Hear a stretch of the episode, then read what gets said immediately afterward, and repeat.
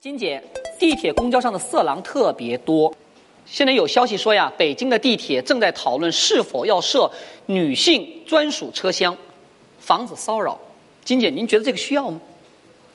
当然有需要了呀，提高点服务质量嘛。如果不提高服务的话，北京地铁怎么对得起它刚刚涨起来的票价呢？对吧？保护女性。这个想法是非常好的，也是需要的。